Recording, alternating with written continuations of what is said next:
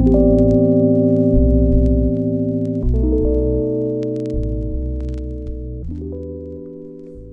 guys. I'm coming to you in a place of room right now.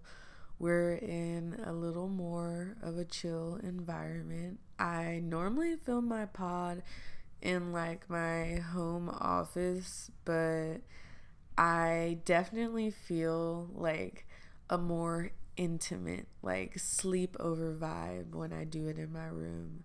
And I'm also a lot more relaxed too. It just feels like I'm having like a an intimate chat with you guys. But I hope everyone has had a good week. I pretty much wanted to like get on here to do an end of the year recap episode because I know that a lot of people really liked the Stoner Fairy Tells It All like Q&A episode. And when I received my Spotify wrapped it said that that was one of the highest rated episodes on this show. So thank you guys. And thank you to everyone who's been listening to and just like giving me the time of like your day or week and just to come here and chill with me. I just really appreciate it and love all of you so much. So, I've gathered up everyone's advice and I'm pretty much just going to go down the line in the order that I received them. Okay. I have my tea here with me it's lavender chamomile with agave. So fucking good. Okay. So, number one tips for moving to a new country and starting a brand new life at 18. Um, well, first things first, good for you, okay? And like, I know it may feel like a long term thing, but honestly, at 18, your life is really just beginning. You have the opportunity to like change your narrative and like the life you lived before and start over in a whole new place. So I would honestly just take advantage of that and appreciate the good things and like just prepare yourself for this new adventure and you have the rest of your life ahead of you and if you ever wanted to move back to your home country or move anywhere else, you still could. Love you. Okay. Advice on nourishing and maintaining friendships. I haven't been able to connect with my friends just due to being in college and mental health and so busy. Please give advice on maintaining friendships when I'm going through all of this, please. So, honestly, friendships are definitely a two way street. It's almost like when you see your friend and you're like, what the fuck? Like, you could have called. It's also like you could have called. The one of my best solutions to maintaining friendships is just to text people as I think about them and the more that I like interact with my friends, the more they're on the forefront of my mind. And I also feel like I'm pretty scatterbrained, so sometimes I like think to text my friends while I'm like doing some other thing or I'll accidentally not text someone back for like a week and then remember that I never text them back. And when moments like that happen, I try to just pick up my phone and do it right then and there. As far as maintaining friendships when you feel like you're struggling a lot with personal life, I would say just try to do what you can. I mean, I have friends that have super hectic lives and I have a super hectic life, but the way that you honor your friendship is just making like space and time for each other. And it's nothing to shoot your friend a text and be like, "Hey, like I'm going through a lot this week, but just wanted to let you know that I'm thinking of you."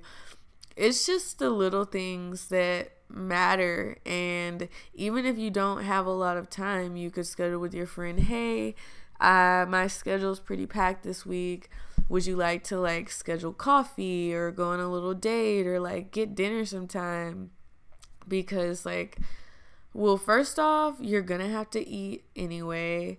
Second off, like the first hardest step of reaching out is already done and now all you have to do is follow through.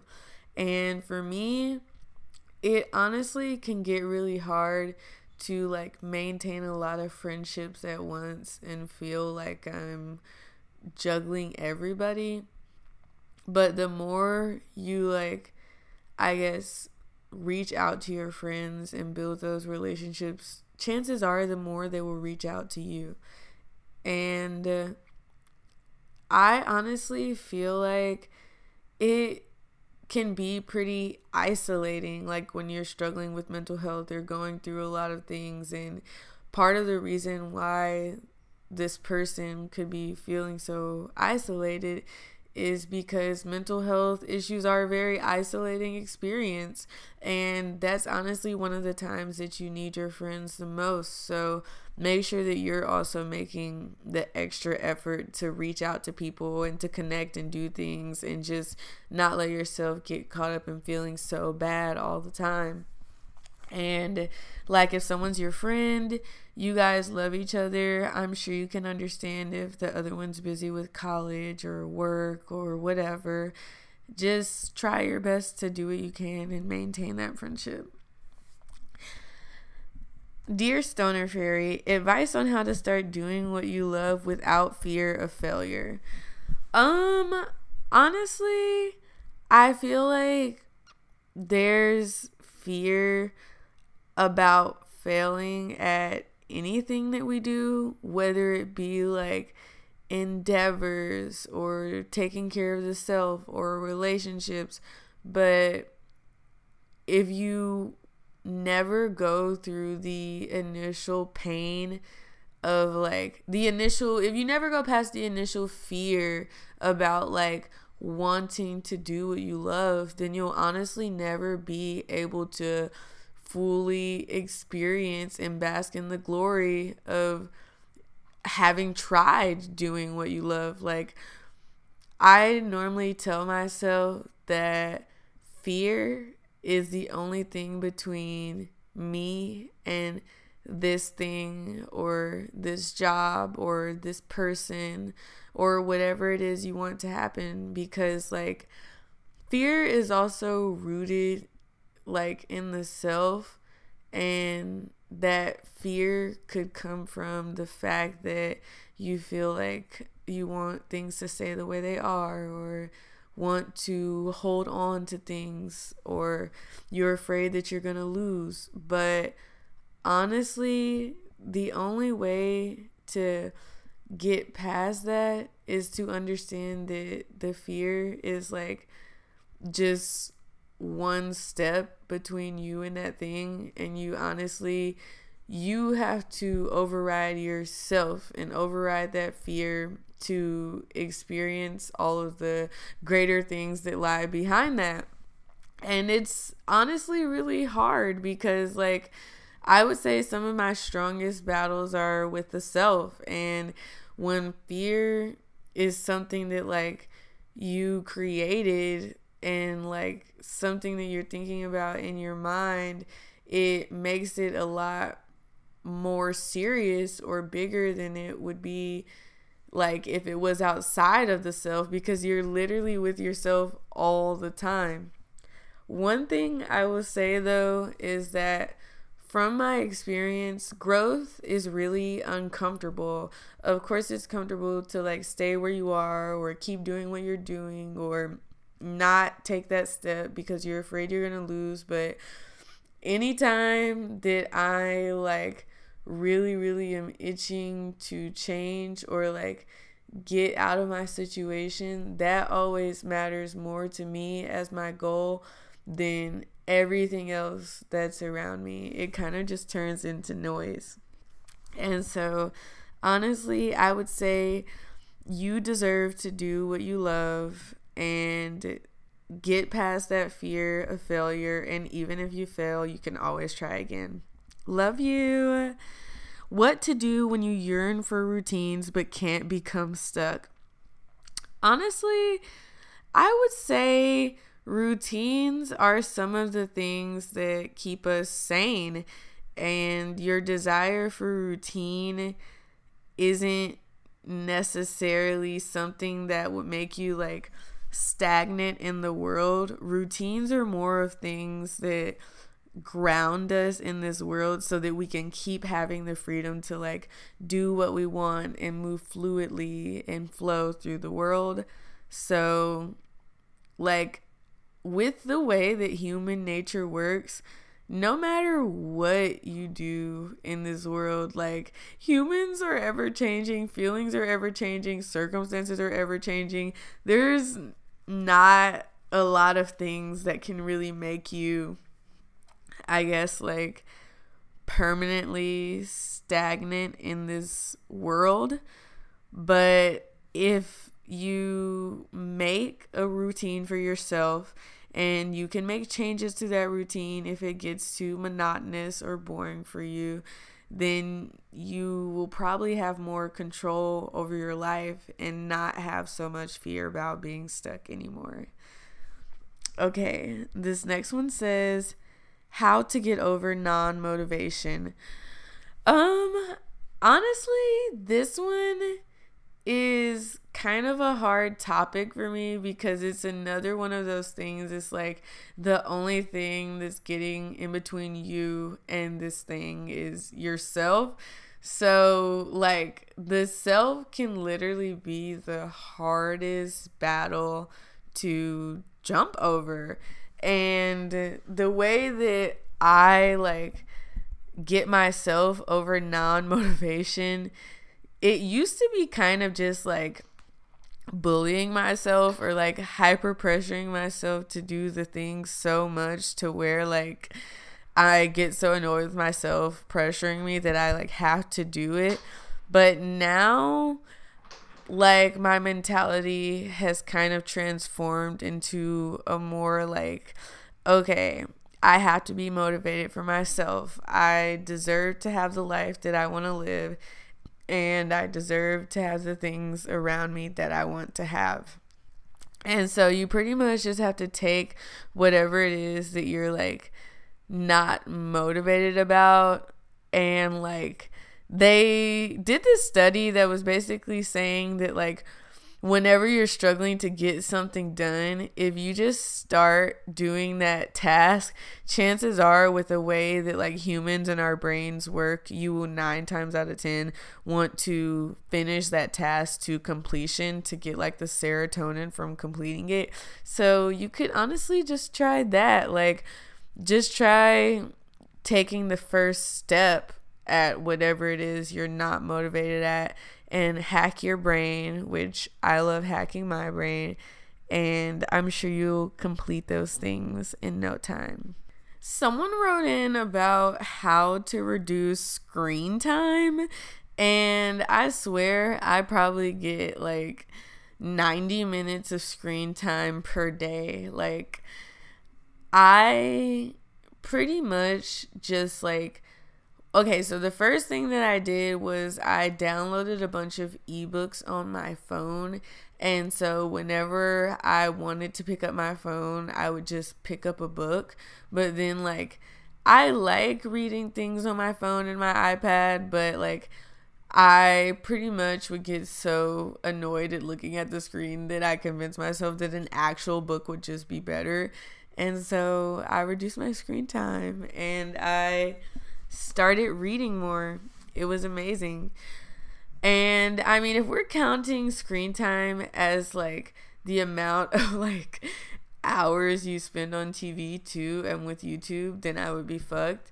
But one thing that I will say is you pretty much just have to like do everything you can to lengthen your attention span. If you're consuming things on your screen, then try to like reformat those things into long form media. Like if you like to watch TV, then like try watching like movies instead. And like you'll feel like oh i've been watching so many movies today i'm ready to go to bed. Or i've been watching so many movies i'm ready to go do something else.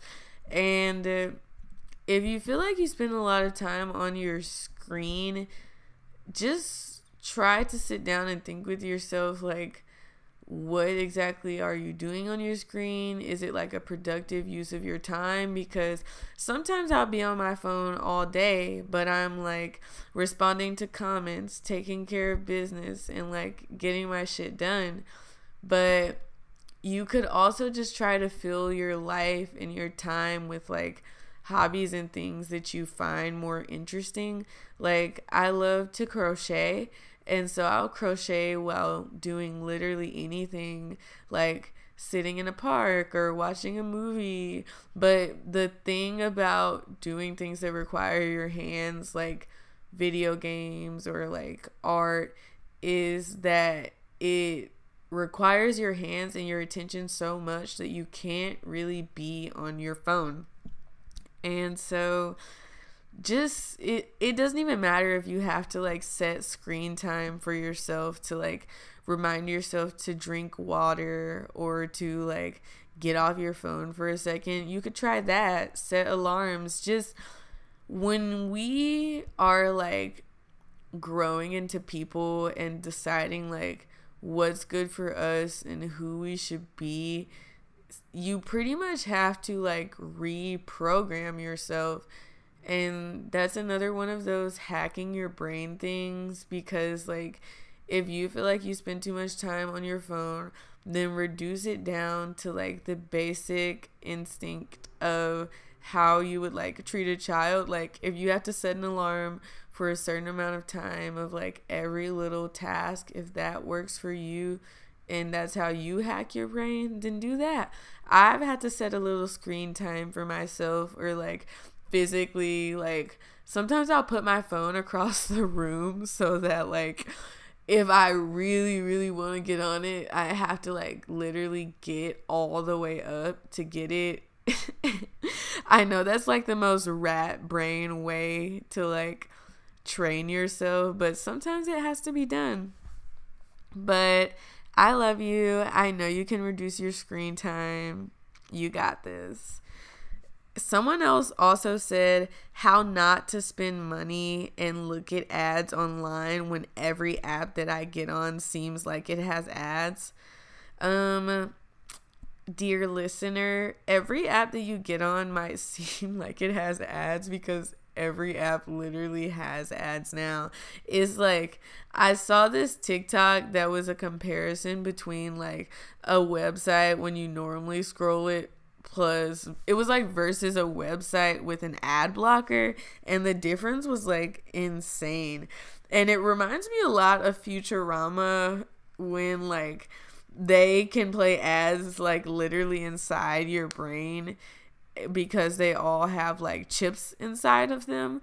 And so if you want the ads not to play then you have to pay like a premium or something to mom it's so funny. But when your phone is like attached next to you all day, it might seem like you're seeing a lot of ads and wanting to spend a lot of money. But this is also like it ties into wanting to reduce your screen time and hopefully that should like encourage you to want to do other things, like maybe spend more time outside or go out into the real world. Because, like, okay, I know that when you go out into the world, we're still forced to, like, see billboards and stuff, but you could always go do something screen free and billboard free and hopefully just, like, connect more with nature and disconnect from all of the ads of the world. Love you. Um, I also have some more write ins here. Let's see. Okay. I'm not going to dox this person. Um, I just want to include the name part. It says, I have a really hard time with comparing myself to my friends and peers. My closest friends and roommates have noticed because it's something that I'm constantly doing, even in casual conversations, but it really alters the way I think about people in my relationships. How do I stop doing that? Please. Um, honestly, I would just try to dig deep into the self and what is it that you're comparing to these other people and why are you comparing to these other people i normally try to like ask myself those questions that they teach you in english class when you're like trying to analyze a story. I think it's like who, what, where, when, and how.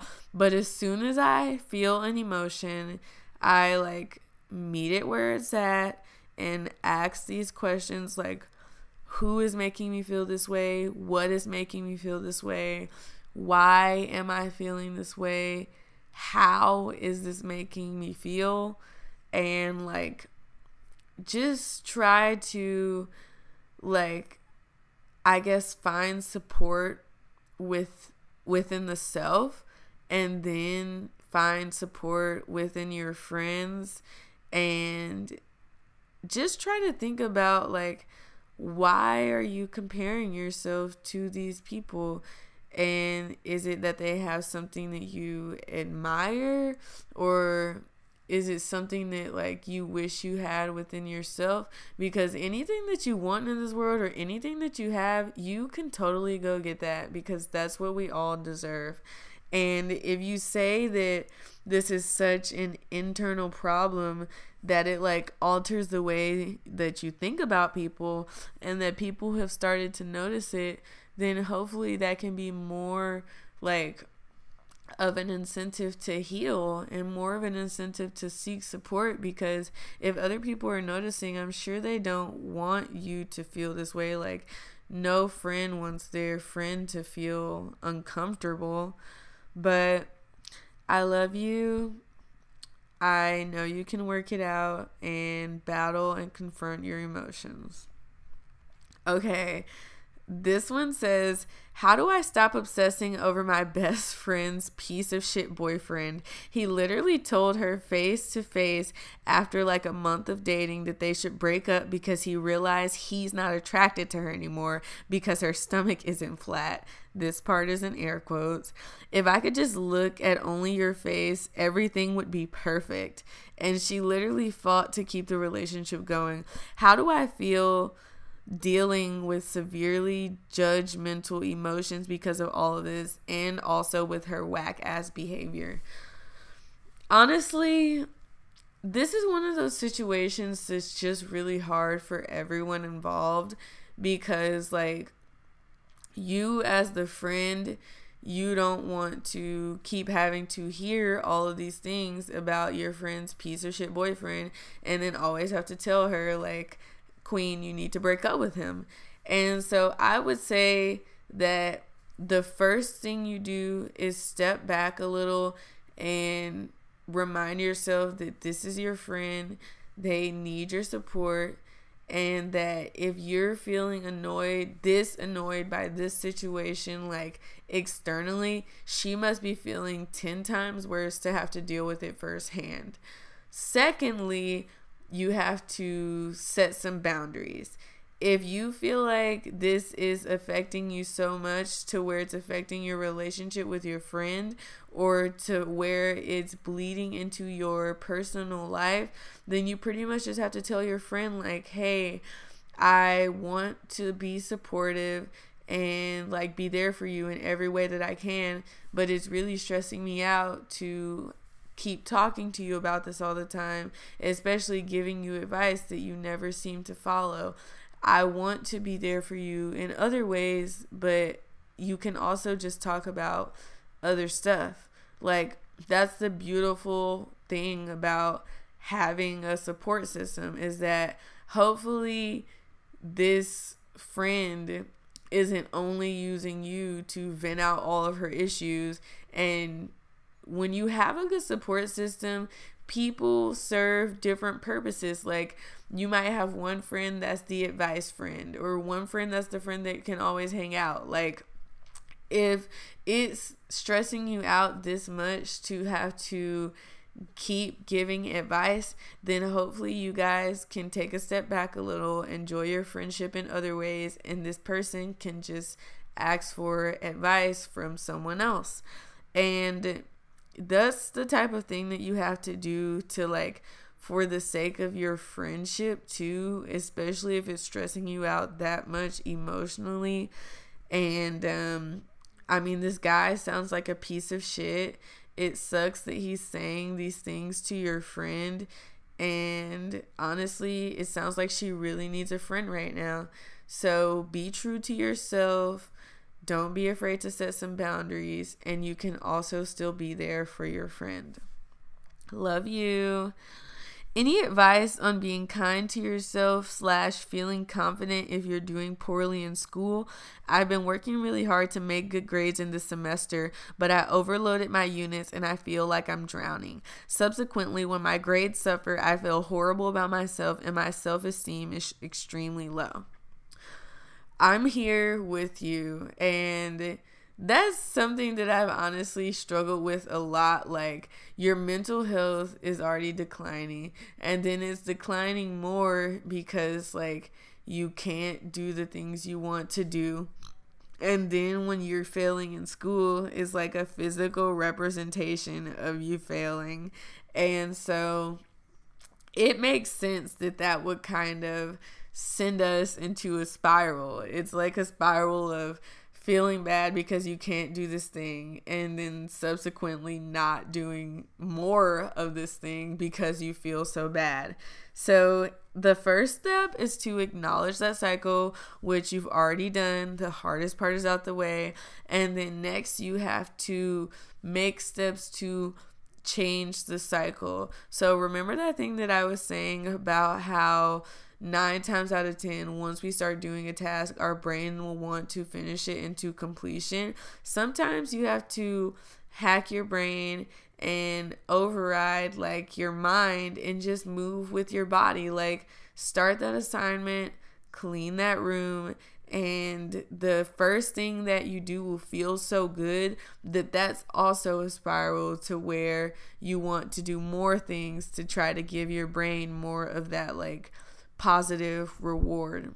And once you start doing more things that make you feel like good and productive, then your self esteem will probably improve too. Love you. Oh, this person's name is Jellybean. Love you, Jellybean. Okay. This says, how to stay hopeful when things in the US and across the world feel very hopeless. Economically, politically, and socially, it feels like we're moving backwards, and I struggle to see a future of myself free of worry about money, family, job stability, etc.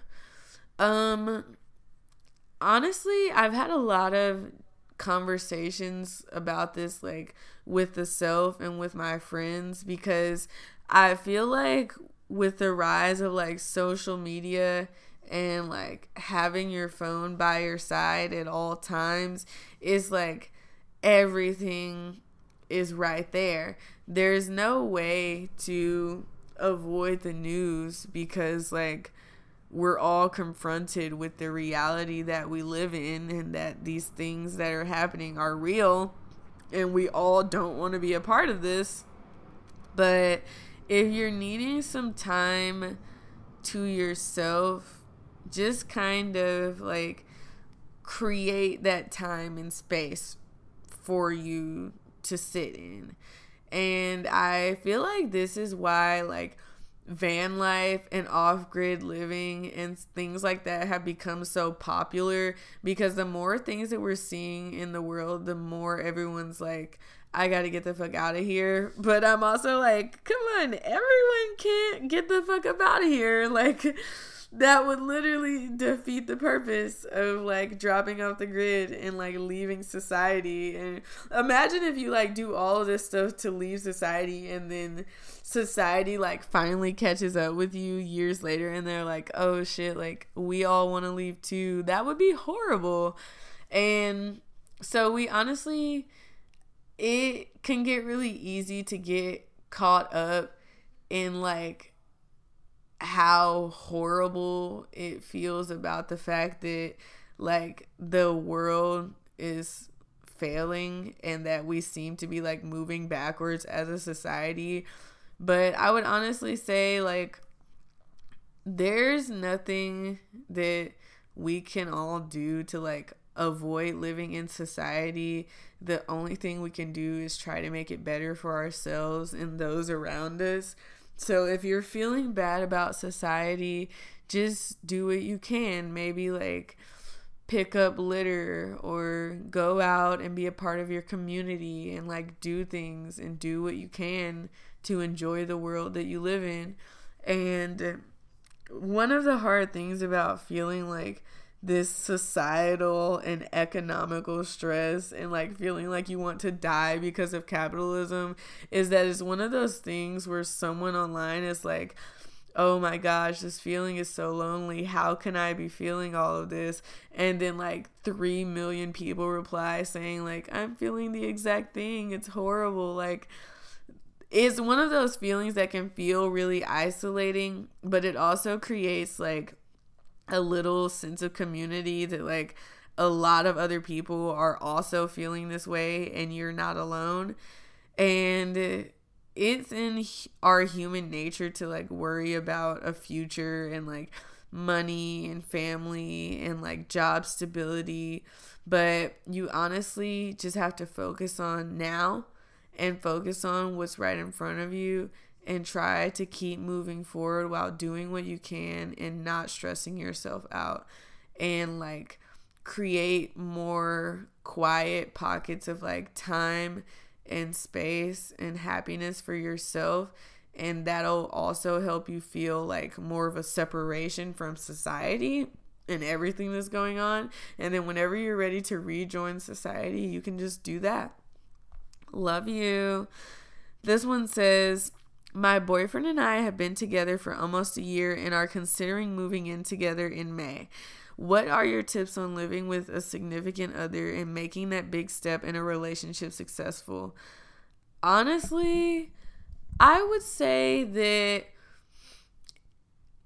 I don't feel like a year is long enough for me to know if I want to live with someone but I will also say that just from experience, like one thing that will either make or break a relationship is living together because it's like the ultimate test.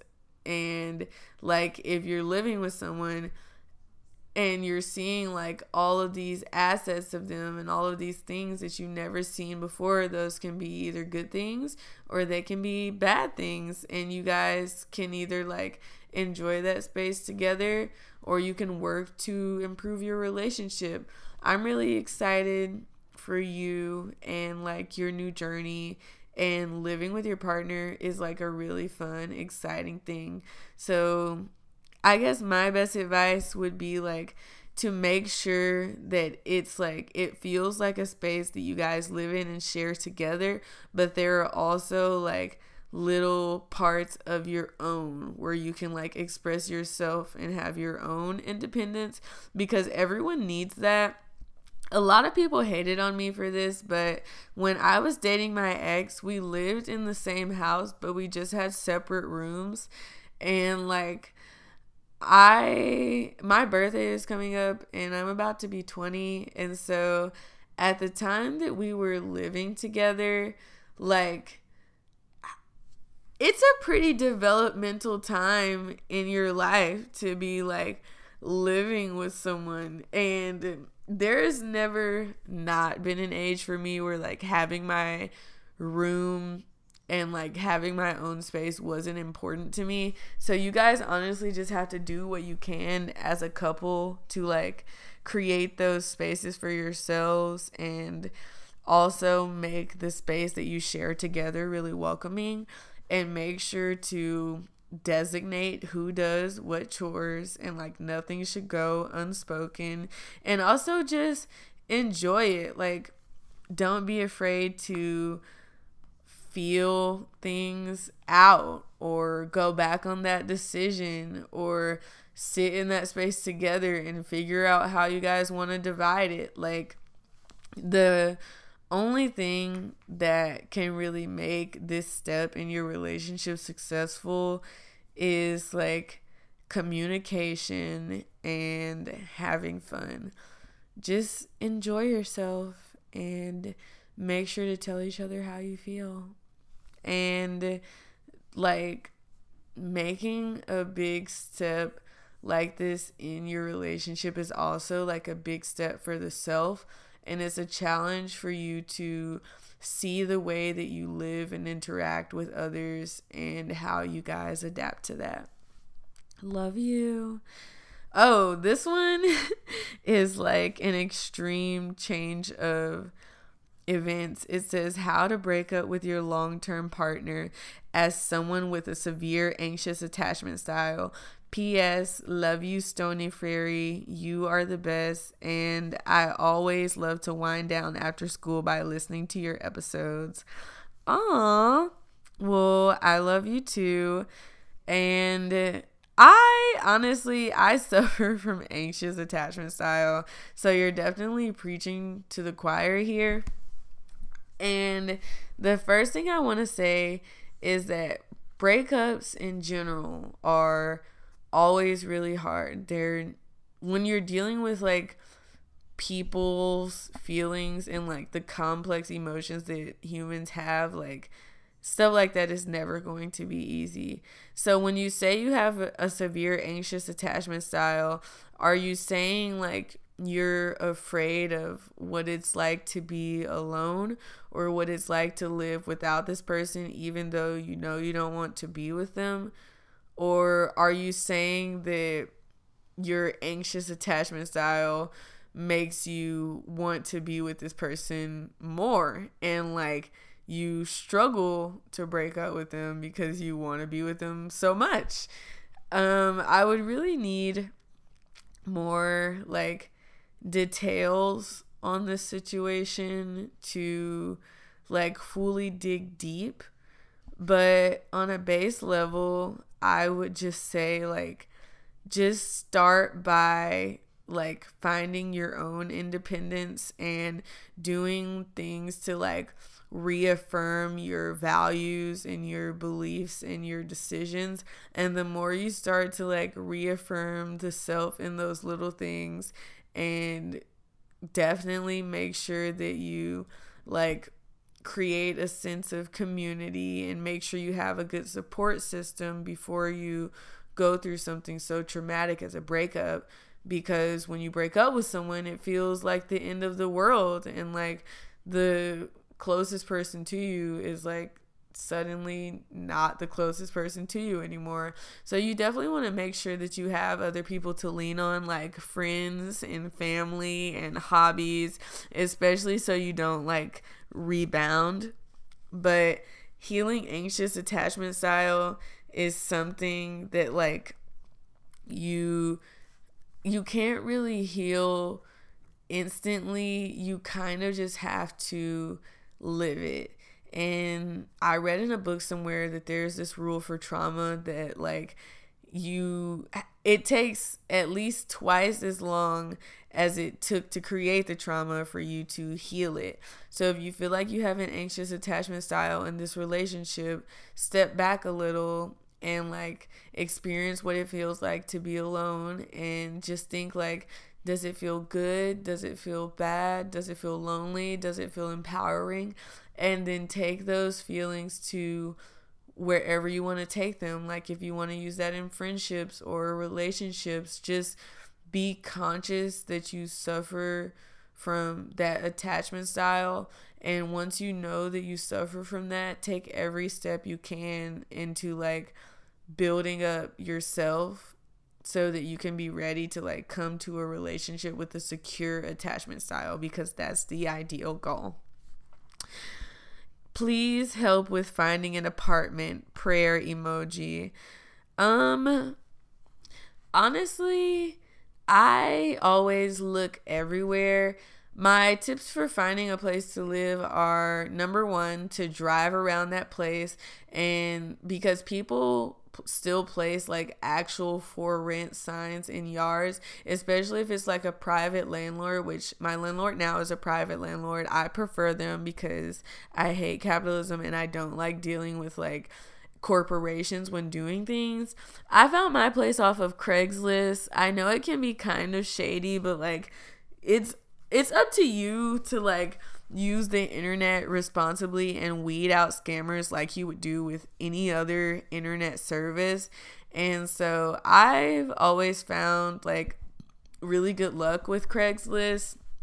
And then you can also search on Facebook too there are a lot of people who just post on there and then ask around like let people know you're wanting to move and like looking for a place and you never know like someone's brother could just be moving out or someone's sister could have a place she's like subletting so just keep looking and my number one tip is to stay on it. Like when I really wanted to move and really wanted to like boss up my life and change my situation, I was on Craigslist every day. I was on Facebook every day. I was touring apartments and driving around every fucking day until you find what you want.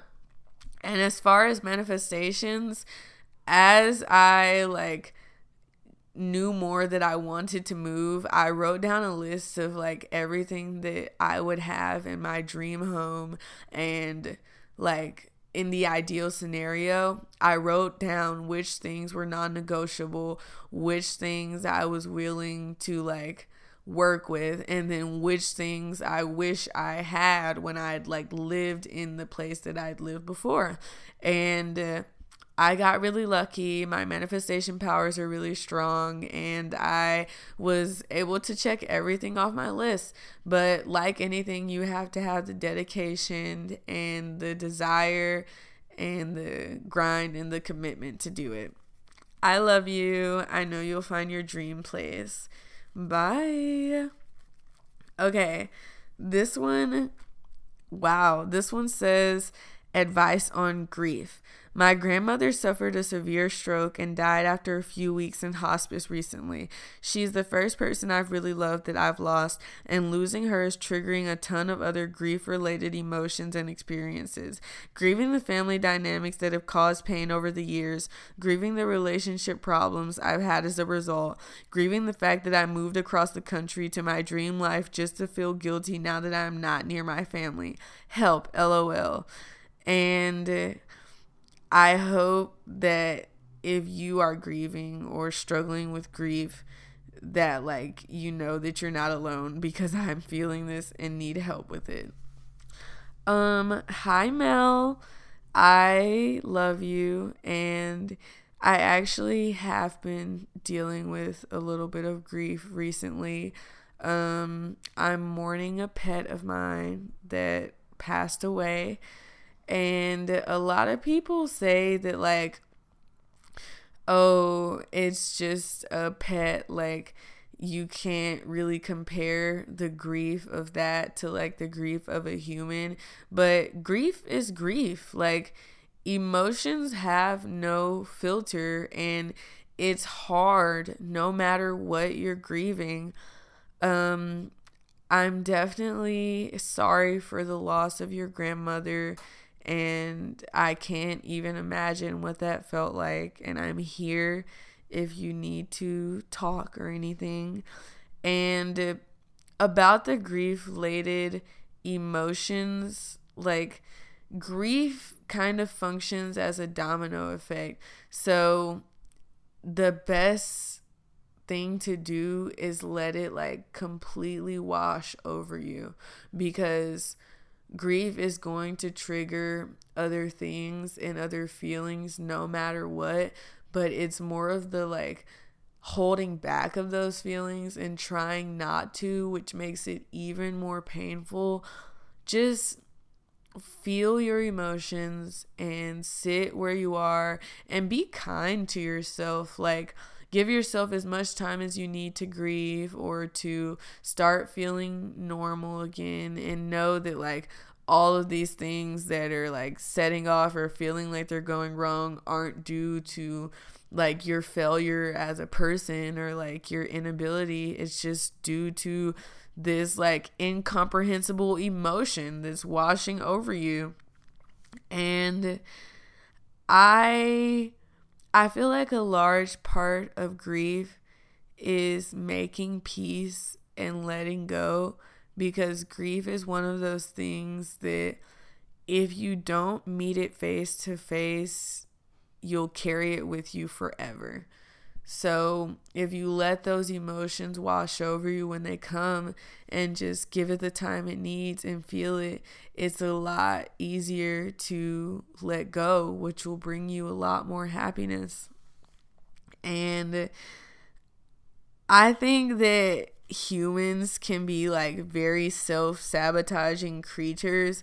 So, of course, you would feel bad about moving across the country to have your dream life and like sad about not being near your family. But none of these things that happen are due to the fact that you moved away and pursued your dream life. And like you also still owe that to yourself, regardless of what's going on in other people's lives.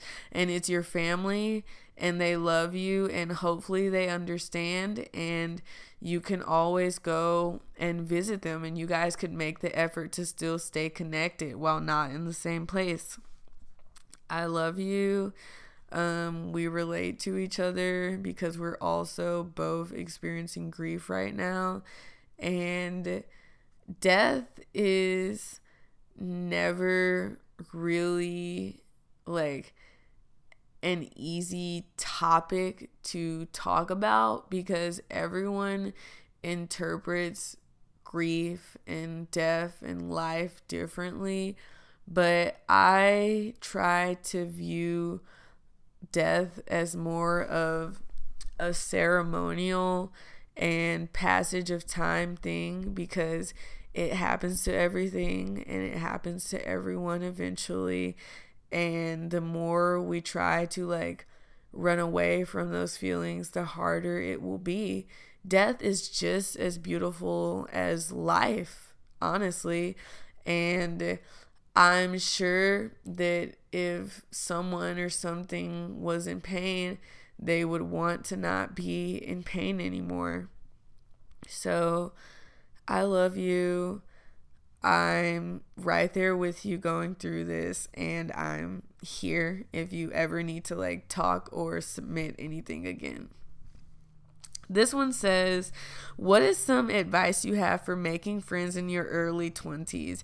I've heard things like put yourself out there and don't be afraid to befriend the barista at your favorite coffee shop.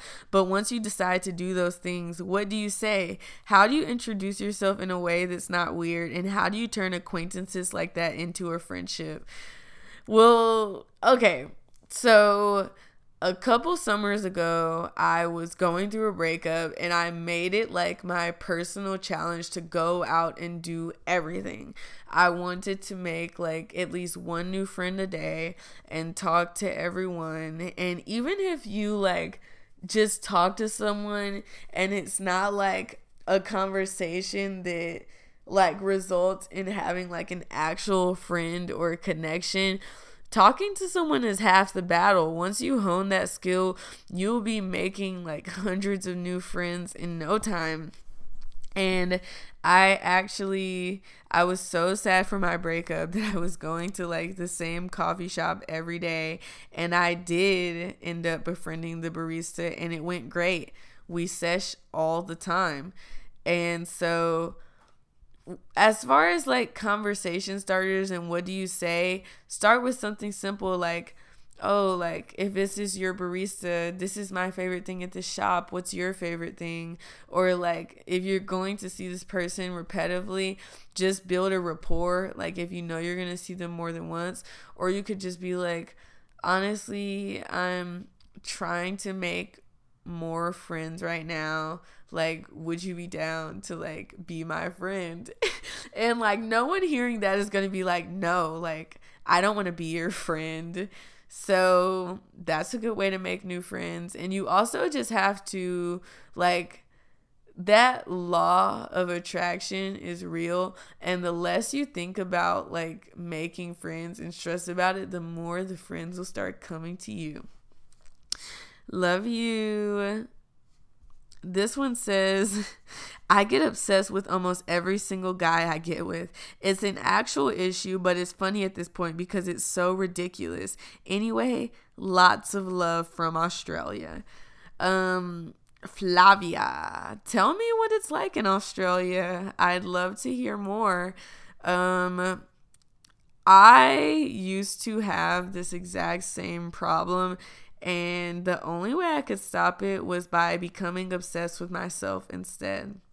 Or becoming, just throw yourself like into a new book or into a hobby and just divert all that energy that you're giving to all of these other people back into the self. And I guarantee you'll be a lot happier and that you'll start attracting like actual guys that are obsessed with you instead of you being obsessed with them. This next one says, How does one navigate a long distance relationship with a bad texter? My man's amazing, but he has a daily screen time of five minutes. I guess I should get a new hobby. Um, honestly, okay.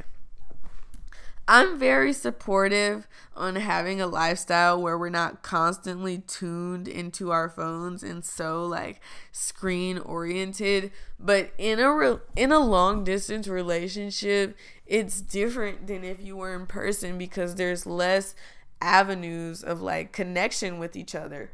So I feel like if you want to text all the time and your partner knows that you guys are both dealing with the stress of like being long distance, then they could also meet you in the middle by like texting a little more if they know it'll make you more comfortable. And you can meet them in the middle too by finding more things to do and trying not to text them all the time.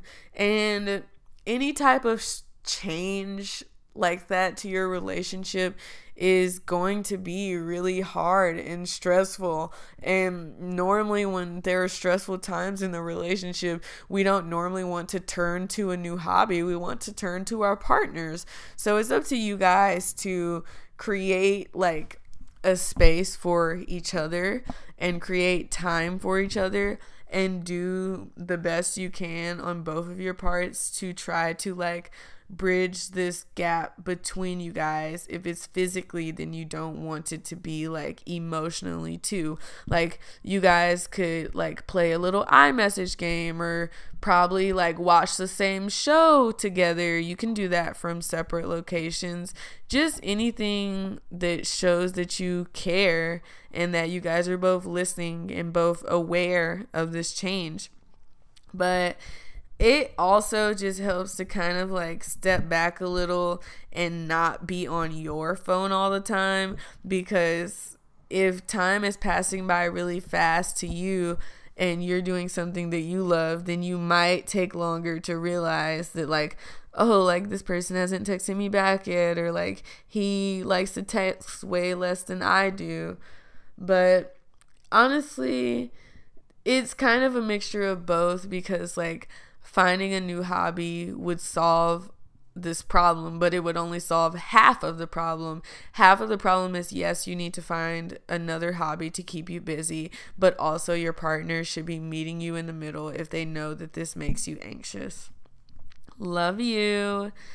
Okay, so this one says I have a group of friends who always invite me as an afterthought. They're not my closest group of friends, and they're certainly not my only friends, but it bothers me that they invite me to something a week before when it's clearly something that's been organized for weeks or months. I always go because it's a good time and it's not devastating, but slightly insulting. Should I ghost or shrug and not make it a thing? Honestly, okay.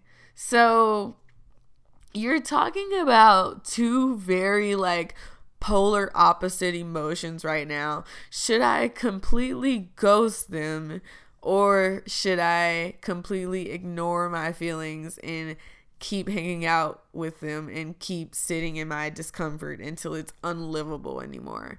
And so, honestly, I would say the first thing you can do is talk to these people and these friends and like Tell them how it feels to always be invited last minute and that your time and your scheduling is also valuable too, just like everyone else has their own scheduling in their lives. And if you want me to continue to be able to come and like enjoy my company, then I need to know more in advance.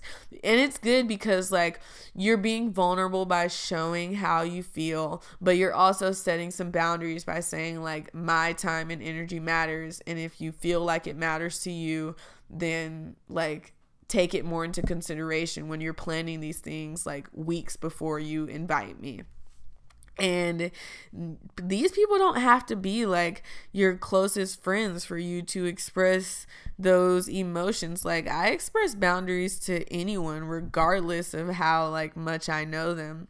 But I love you. I hope this results in an even deeper connection with your friends and better understanding. And if not, then I hope you're able to make some new ones who understand and value your time more. Okay. This says, I am going through so much therapy. Everything feels really intense and traumatic. How do you talk to your friends about really intense stuff without trauma dumping? Love you, Stoner Fairy. Um, honestly, I feel like trauma dumping was like a myth created by people to make women feel bad about expressing their emotions. Like, women can't have hobbies anymore. And it's okay.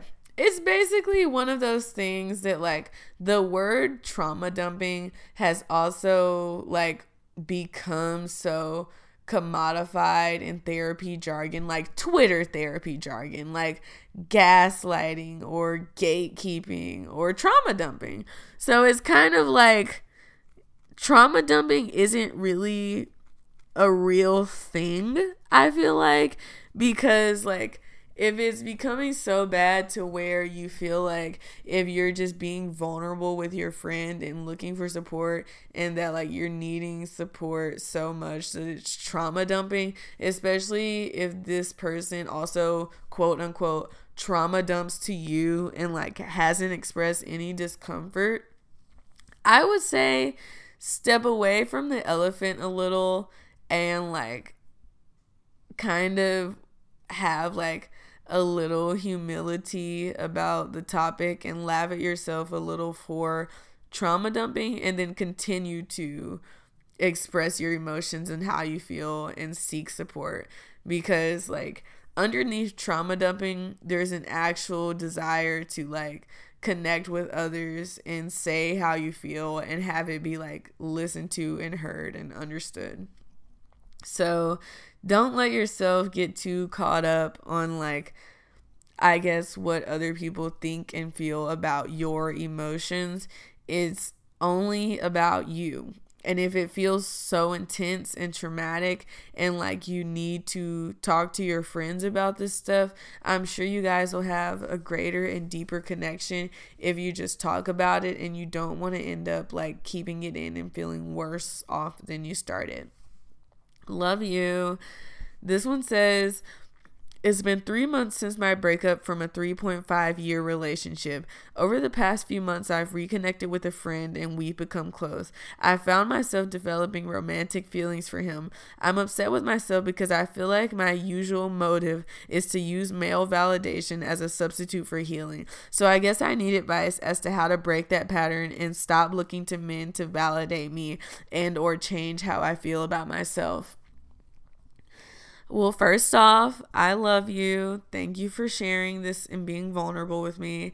Um, this is something that I've struggled with a lot. I kind of went over this in a previous episode where, like, why we're more biologically likely to choose, like, the bad boy over the nice guy.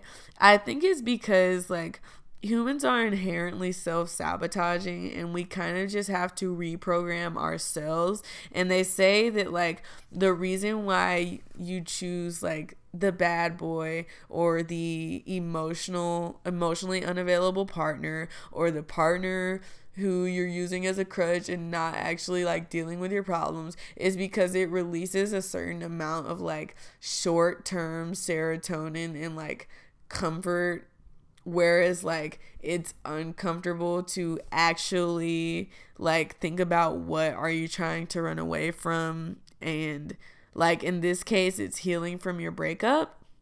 And if you keep using these people as crutches, you're honestly not doing yourself the justice you deserve by like continuing to be in that pattern. Because not only are you giving these men too much power over you by like using them as a crutch and like a defining factor of your feelings and your emotions, you're also disempowering the self by not like giving your emotions the space they need and like giving yourself the space you need to process this breakup and heal. My advice to you is force yourself to be celibate for a little while connect with the self, connect with nature, smoke a little joint, and then get back into relationships when you feel ready. If you acknowledge that you're using male validation as a substitute for healing, the next step is to actually heal. Love you. Okay. How do you manage pressure like work, school, relationships, and what helps you when you're feeling overwhelmed or depleted? Honestly, we suffer from like a lot of pressure in daily life, like pressure from the self, pressure from like external factors. And the only way I can say I really like cope with that to heal is to like make sure that I make time for myself and things that I want to do and whether it's like taking the time to like have a cup of tea in the morning or like spending a little extra time in the shower it just those little acts of relief help deal with that like daily buildup of pressure honestly. And i feel like we have to be like more kind and gentle with ourselves and our bodies anyway. So honestly, I would just counteract all that pressure by doing like a shit ton of self care. Uh, I don't know if that's the best strategy, but it works for me. I hope it works for you. Love you. This one is from Sabine.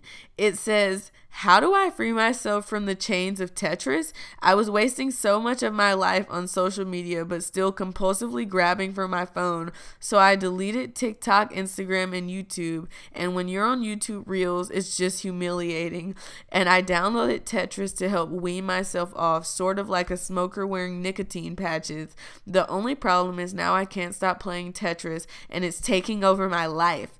At first, it was just kind of boring, and I quit after 10 minutes or so. But now I'm seeing the tetrominoes falling in my mind's eye as I go to sleep or the shower or even as I talk to my friends. Last night I stayed up until 3 a.m. playing Tetris and I keep trying to screen share my phone to the TV to force my boyfriend to watch me play. He hates it, but sometimes he'll tell me I made a good move and it's honestly enabling. Sometimes I get so in the zone that I won't blink for minutes at a time, and when I finally look up, my eyes are so dry and hurt so bad. The kicker is that my high score is 183,000, so I'm not even that good. Please help me, Queen. Honestly, Sabine, I don't really feel like you have a problem. Keep playing Tetris, stay off social media. Love you. This one says, I've been working basically my dream job. I have an artist residency and I'm 22 years old, but I've been feeling really lost and lonely and straight up weird and also like I can't create anything meaningful right now and don't know what to do about it. I totally understand this feeling. And it's like a specific type of burnout to be burned out, but like you're so burned out, you can't even experience the joy of like finally getting what you wanted.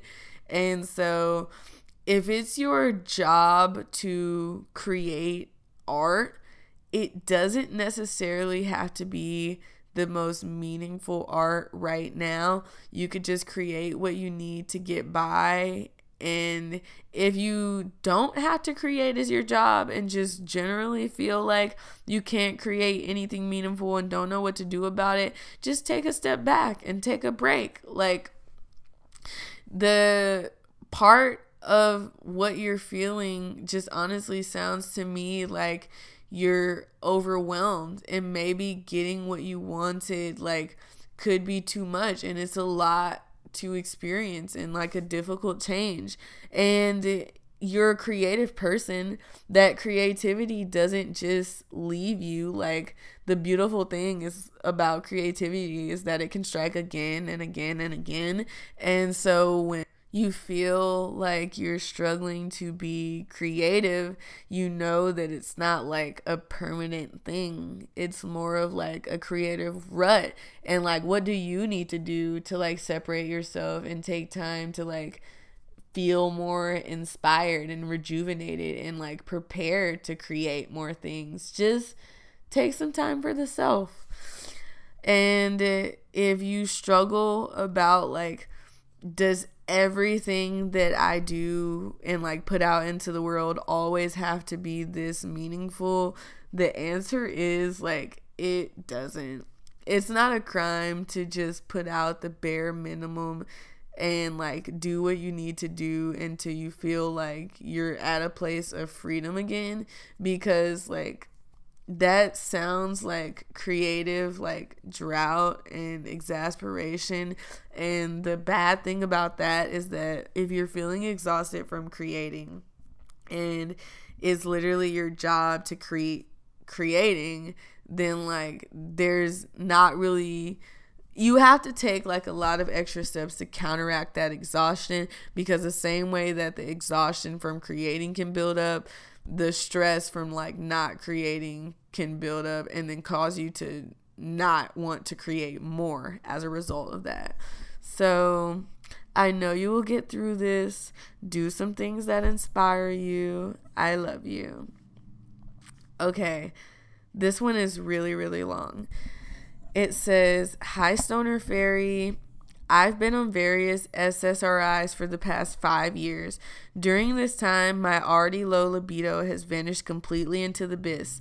Throughout these years, I've been in a relationship with a man, literally the only man on this earth I would date, who has been very understanding and not pushy at all when it comes to all things sex related. But he himself, as an average human whose brain is not affected with the various effects of antidepressants, does not want sex Oh, he does want sex and he does have a healthy libido. To top it off, he only wants to have sex with me and no one else. And I'm very open minded and have proposed in the past the option of finding another person to be that physical outlet for him which he vehemently rejected. Since the beginning of summer, I have been slowly weaning off of Zoloft, and I talked to my therapist, who knows I have been treatment resistant in the past and I've tried at least 8 different SSRIs over the year over the years and we were like question mark question mark question mark. If i'm treatment resistant then why am i still trying to take all of these antidepressants to no effect? One of my many hopes when i'm finally completely off it and have stabilized mentally is that i will once again have some form of libido and be able to satisfy myself as well as my partner. But i worry that even once i am no longer on ssris i will not want to engage in any sexual activity whether it be because of past trauma or because i've been with this guy so long without any sex involved that perhaps I've become so accustomed to that dynamic and comfortable with it that I simply won't be sexually attracted towards him. Any options or advice would help in regards to SSRIs, the damage they do to one's libido, and the kind of things that can result for someone coming off of them after taking them for an elongated period of time. Thank you if you had the time to read this, and much love to the pod. Aw, I love you. And I myself don't have any personal experience with SSRIs, but I will say that, like, if you're nervous about what will happen after you come off them, it takes a while for your brain to readjust to, like, making its own decisions and like living that way without medication. So, like anything, you have to rebuild that habit of being intimate with your partner and like make ways to make things interesting or to reach out with them, especially after it sounds like he's made so much of the effort to like reaffirm you by reaching out to you and proving his commitment to you. So, the best thing you can do is match that by like you're saying that your motivation is to not only fix your libido to satisfy yourself, but also to satisfy them and use that as your goal. And if you're wanting so badly to satisfy this person, then I doubt you will struggle from like not feeling attracted to them because it sounds like you love them so much. And congratulations to you for like wanting to come off SSRIs and do like life without no medication. I know that it's hard and I'm proud of you and I know that you can do it. This message, honestly, I mean, it sounds like you have a good grasp on like your life and things and the situation and it sounds like you know what needs to be done for you and your partner. So make sure that you just be kind to yourself throughout this change and know that like just as much time as you were on the SSRIs, it takes an equal amount of time for your body to like kind of rebalance itself and return back to normal.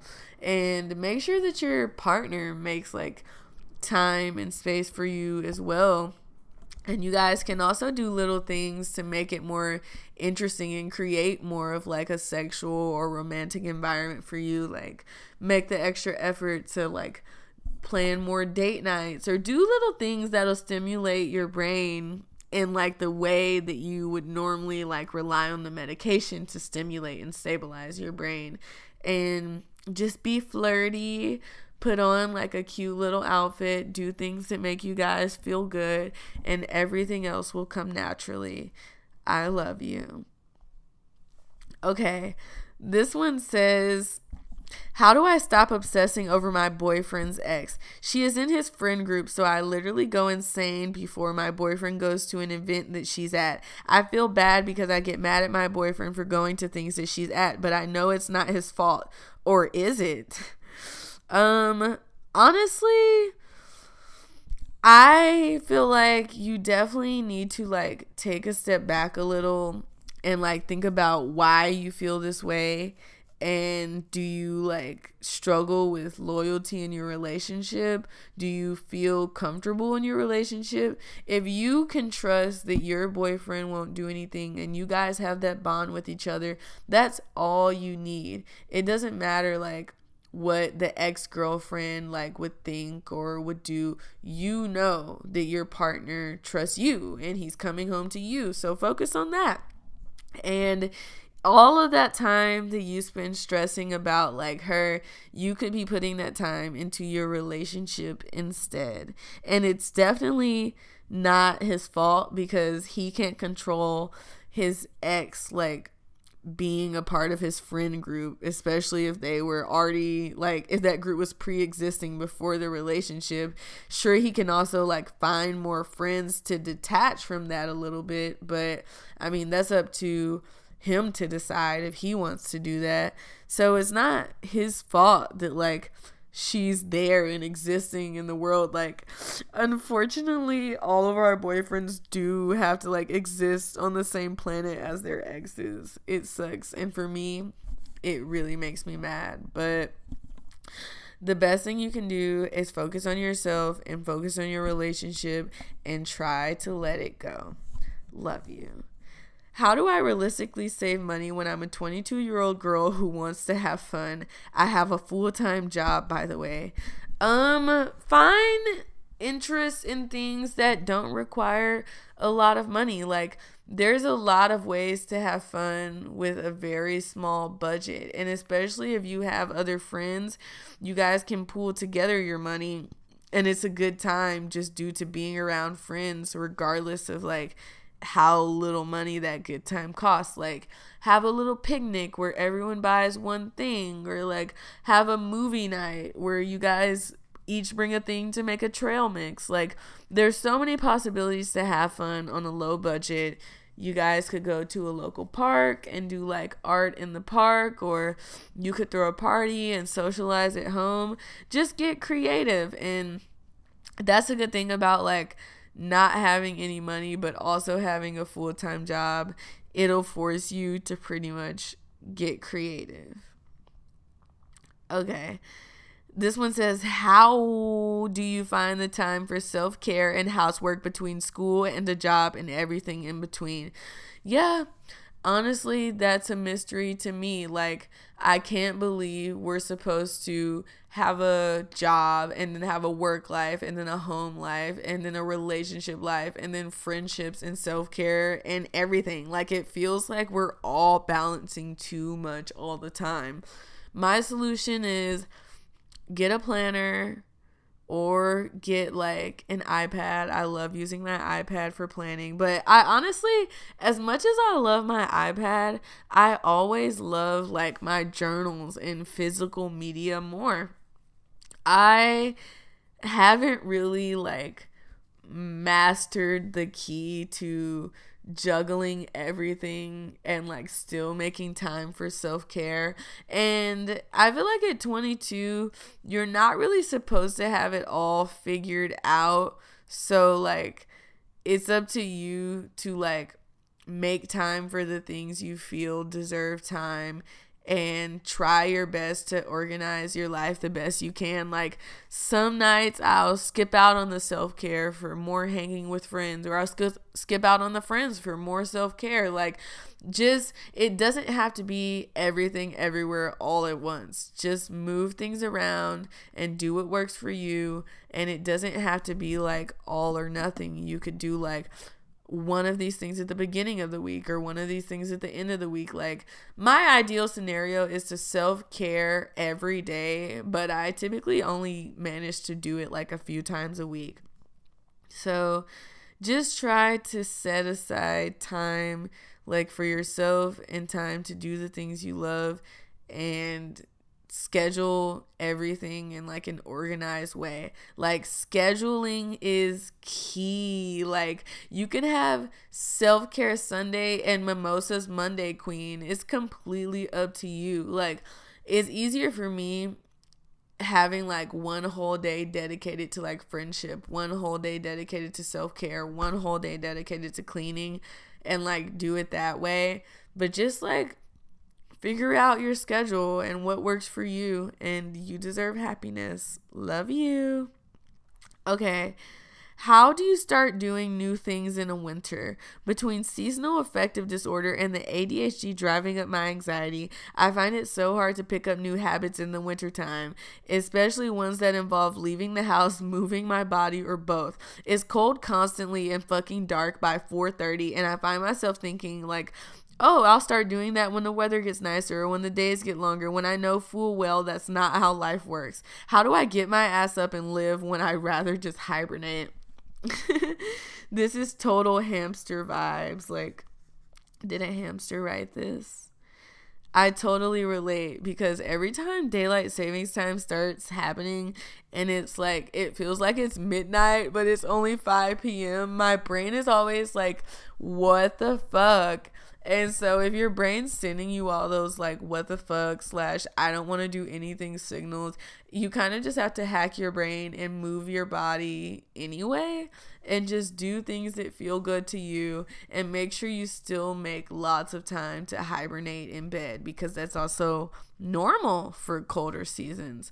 And my like one of my brain hacks for the wintertime is to try to get my heart racing at least once a day, whether it be like a short run or stretch or exercise. And then I keep all of my like windows open and like lamps around and stuff because like when it gets dark, if you supplement like artificial light and do like seasonal and timed lighting, it helps us a little more.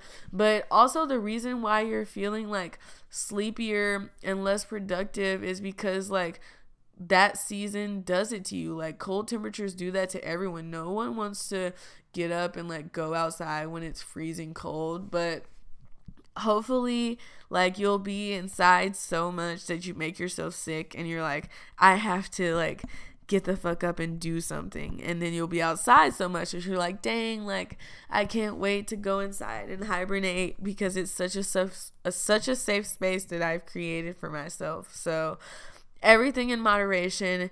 Don't hibernate too much but also go outside and touch grass.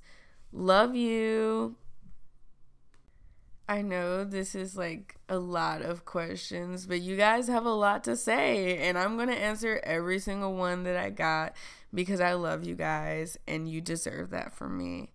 This one is from the lovely Bones. She says, I'm 21 and obsessed with my high school history teacher who is 45. We've been talking and texting for a few years after I graduated high school, but nothing physical hasn't happened yet. Since I'm 21 and have some distance from high school, I think I'm old enough to know what I'm getting myself into. Do you think this is a morally dubious relationship, or do you think that 21 is old enough to have some level of agency in this? Um, this is kind of one of those moral gray areas because I'm sure to our little rat brains, like fucking your high school history teacher would be like kind of hot. But at some point, you have to come back to reality and realize that, like, part of your attraction to this person is due to the fact that like they had power over you at some point in your life and also at a very like adolescent point in your life. So at that point we have to think like what the fuck is wrong with this teacher to be able to see his student that way at any point because at this point you're saying that he was your high school history teacher and that now you're like all grown up now and he wants to pursue a relationship with you which is honestly gross. And i would say give it to at least 25 when like your brain is fully developed and then we can start like having a better grasp over like which decisions are crazy and not crazy. But yeah, to answer your question, I don't think 21 is old enough to have any level of agency on any of all this. And at 21, like, we have like some self awareness, but it's literally like the base level of self awareness. You have a lot of time to make mistakes. Um, if you want to fuck your teacher, fuck your teacher, but also be mindful of like the power dynamics at play in that. Love you. Um, this one says, How do you not hate yourself for cutting out friends who were harmful to you? I know it was the right thing to do for my mental health slash sanity, but I keep wondering if I'm the problem and I'm too sensitive for getting upset at their actions slash words. Well, I will say that, like, your feelings are always valid regardless of if you're the only person that feels that way. Like the fact that you feel it is all that it takes for it to matter. And so like it's not fair to label yourself as too sensitive for feeling anything you feel when like it's not like you can control your feelings and I mean, don't second guess yourself if you felt like you had to cut out those friends because they were harmful for you. Only you can know what felt like it was harmful to you and what was the right thing to do. And I don't think you're wrong for doing what you felt like needed to be done. And I don't think you're too sensitive for getting upset at things that upset you. And if something upset you and you brought it to your friend and they didn't do anything to try to make you feel better, then that's not really your friend. Love you. I know you'll get through this. This one is from Melissa. Hi, Melissa. It says, My boobs grew so much this past year. I don't know if it's second puberty, PCOS, birth control, weight gain, or what, but literally every time I think about them, I want to cry and chop them off. They don't fit in any of my favorite clothes anymore, which makes me feel like I can't look like myself, and I'm just trying to make the situation worse. I'm on the shorter side, 5'2, and I'm fairly young despite being 22, so I basically look like a 16 year old with anime titties. I am truly gagged that after I took so much time and effort learning to love my body, it had the audacity to change. I don't know if I should relearn to love my organic milk bags or if I should seriously consider plastic surgery, which is a huge statement coming from me because I always swore I wouldn't get work done. Anyways, I love the pod and you're my parasocial bestie. Oh, Melissa, I love you and what you're feeling is completely normal. And I mean, it's always going to feel weird when our bodies are changing, but also like life continues to go on and we will always change just due to the way that like life is designed. And so I know it may be hard to let go of like that idea that you had of the self and like what you used to be and like based off your old clothes. Well, get new clothes that make you feel like your new self and make you feel comfortable, or get new clothes in bigger sizes that actually fit your body and like honor your body. And I like growth in boobs is something that like you can't really control, so you might as well learn to love it. Like it's a natural thing that happens to everyone and we can get so caught up in our personal worlds that we like I mean, you see yourself every day. Yourself is the only person that you have to live with and be comfortable with all the time. So, you have to make peace within the self and let go of that idea of like who you thought you were and focus on who you're becoming. And as far as plastic surgery or boob reduction, if that's what you feel like would make you more comfortable, then do that. Like it if those were your morals at the time, those were your morals before you had to go through this. So your morals can also change. And learning to love your body is like a lifelong thing. It isn't something that you can just do once and then your body changes and then like it's done. It's something that you have to learn to love your body throughout all of its changes because it's going to keep changing no matter what. I love you, Melissa. Please get new clothes that make you feel good and accessories too. Like, you know how they always say, like, sometimes I have to have a little treat. Just treat yourself. Love you. Okay, this one says, Hello, Stoner Fairy. I was wondering if you had any advice over how to overcome grieving a past version of yourself. My first year of college, I had a traumatic incident happen to me and have truly struggled with overcoming the fact that I don't have the same emotional bandwidth as I used to. Although the situation happened two years ago, it still follows me. I've continued to try to provide myself with compassion as I continue to heal. However, my academic performance has been very dicey since the situation, and I haven't been able to embark on various endeavors outside of an academic setting because I'm just barely passing as is. I do have a lot of shame for my inability to get better faster, and I know this further amplifies my grief.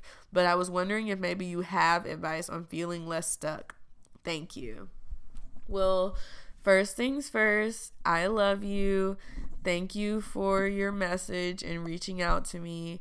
Um, what you're feeling is something that we've definitely all felt once in our lives because school is fucking stressful and it's like how the fuck am I supposed to focus on anything else when I'm just barely focusing on this And it's hard. I think that sometimes we have to hack our brains and do what we need to do to get by. And you have to be kind to yourself and not get so caught up in the shame for your inability to get better. I was reading this self help book that basically says that you should talk to yourself like you would talk to like your inner child or like your child or a friend if they were going through that stuff.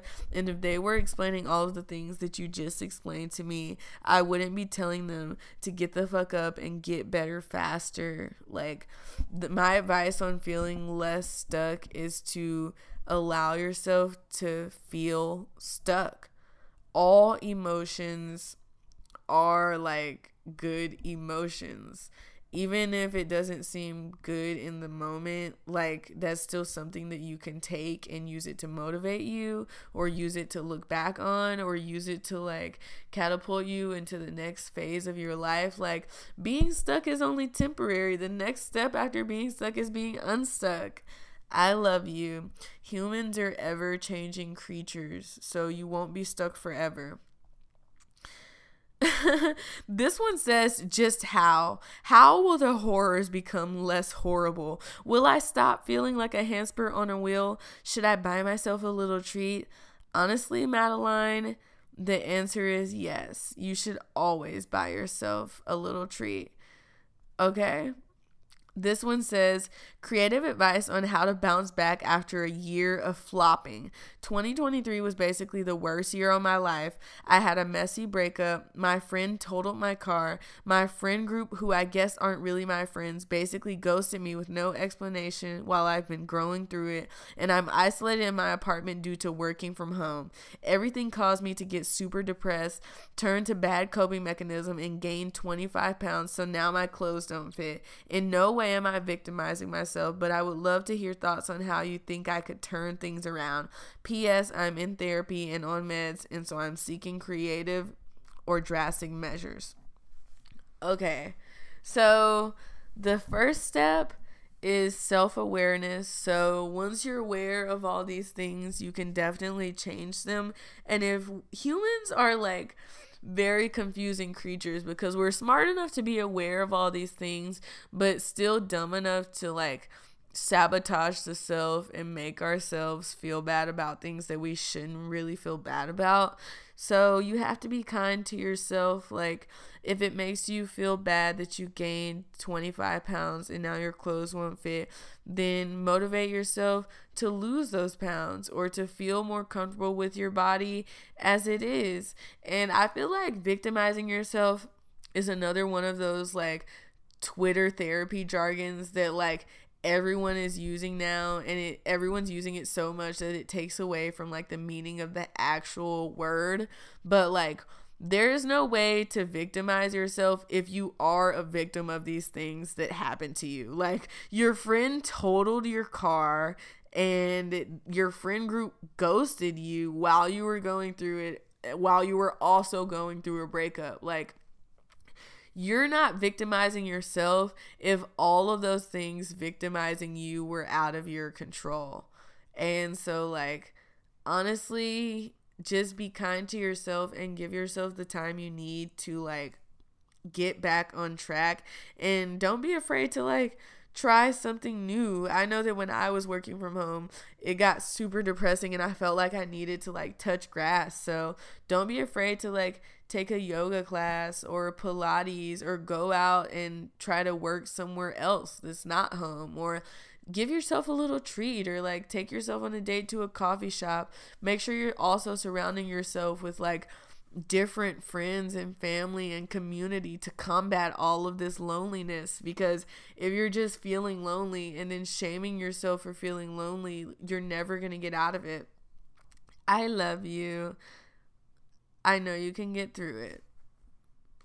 This next one says advice on establishing boundaries with your parents after moving out question mark question mark I'm 20 and my mom calls me at least once a day and I know she's probably lonely but it's getting to be too much for me. Honestly, Kate, um the first thing I would do is set some boundaries like if your mom is calling you all the time and you're like constantly making yourself available to her when she calls, then it's only going to keep reinforcing that pattern and like making her feel like she can keep doing it more.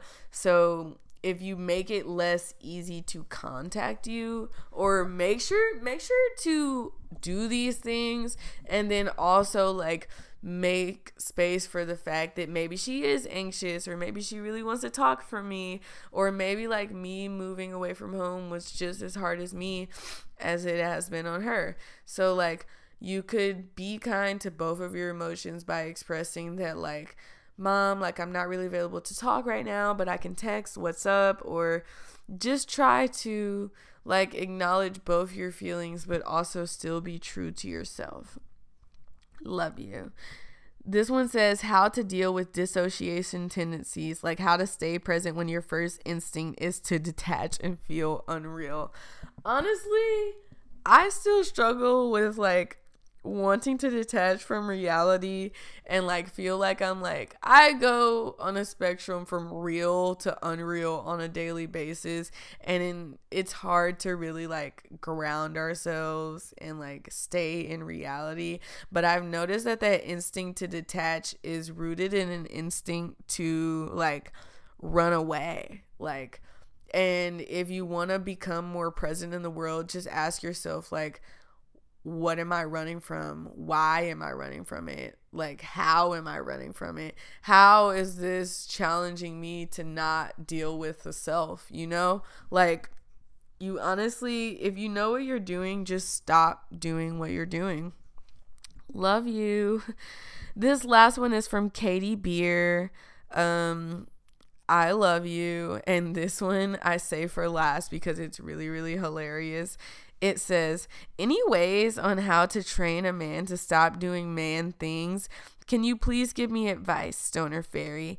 He's been wiping his ass with the door open. It's sickening. And he does not understand that I do not want to see him wipe his ass or take a dump. I've tried to explain and it's not clicking. I also don't want him to walk in the bathroom when I'm using the John. Maybe this is godly wife vibes, but I do not need to be sharing bathroom experiences with my partner. No, you're not wrong at all. And like, seeing my partner shit like that's not something that you want to see and i definitely i don't want to see anyone wipe their ass um especially not someone i'm supposed to like love and be attracted to and potentially like have those fingers near my mouth or ass or face later. Um I don't really think that that's something that you're supposed to see, and it makes sense that you don't want to see that. But I will say that it takes a long time to like train a man to be able to like live with you. So you pretty much just have to do it like you would train anything, like state how you feel, reinforce that emotion, and positive reinforcement with reward. Like if you notice that he's like closing the door when he shits or like not letting you visibly see when he wipes your ass, when yeah, when he wipes his ass, just be like, "Thank you for respecting my privacy. Like I really don't want to see you wipe your ass." And honestly, Katie, what else is he doing? That was pretty alarming.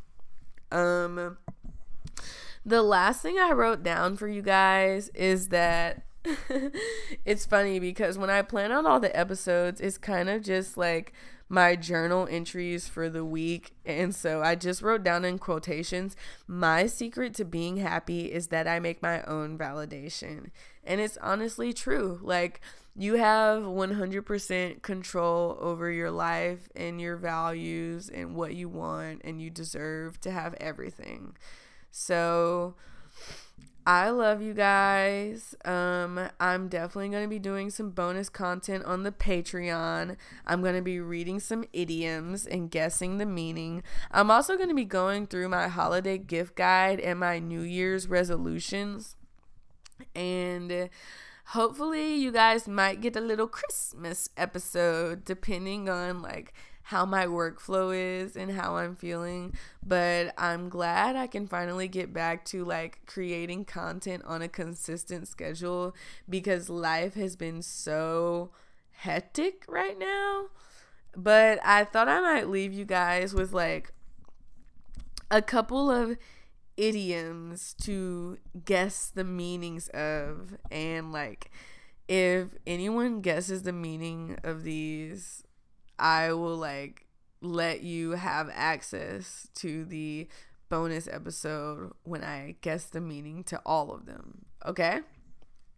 This one says they're selling squirrel meat at the hot dog stand. a knocker is a knocker is a knocker. And then this one isn't really like something you have to like guess the meaning of. I just thought it was funny. It says, "Well, it's no sperm out of my balls." Like I guess it kind of just means like it is what it is. Like no sperm out of my balls because of that. I love you guys. Don't forget to like do self-care, drink water and smoke a little bowl for me. Love you. Bye. Thank you.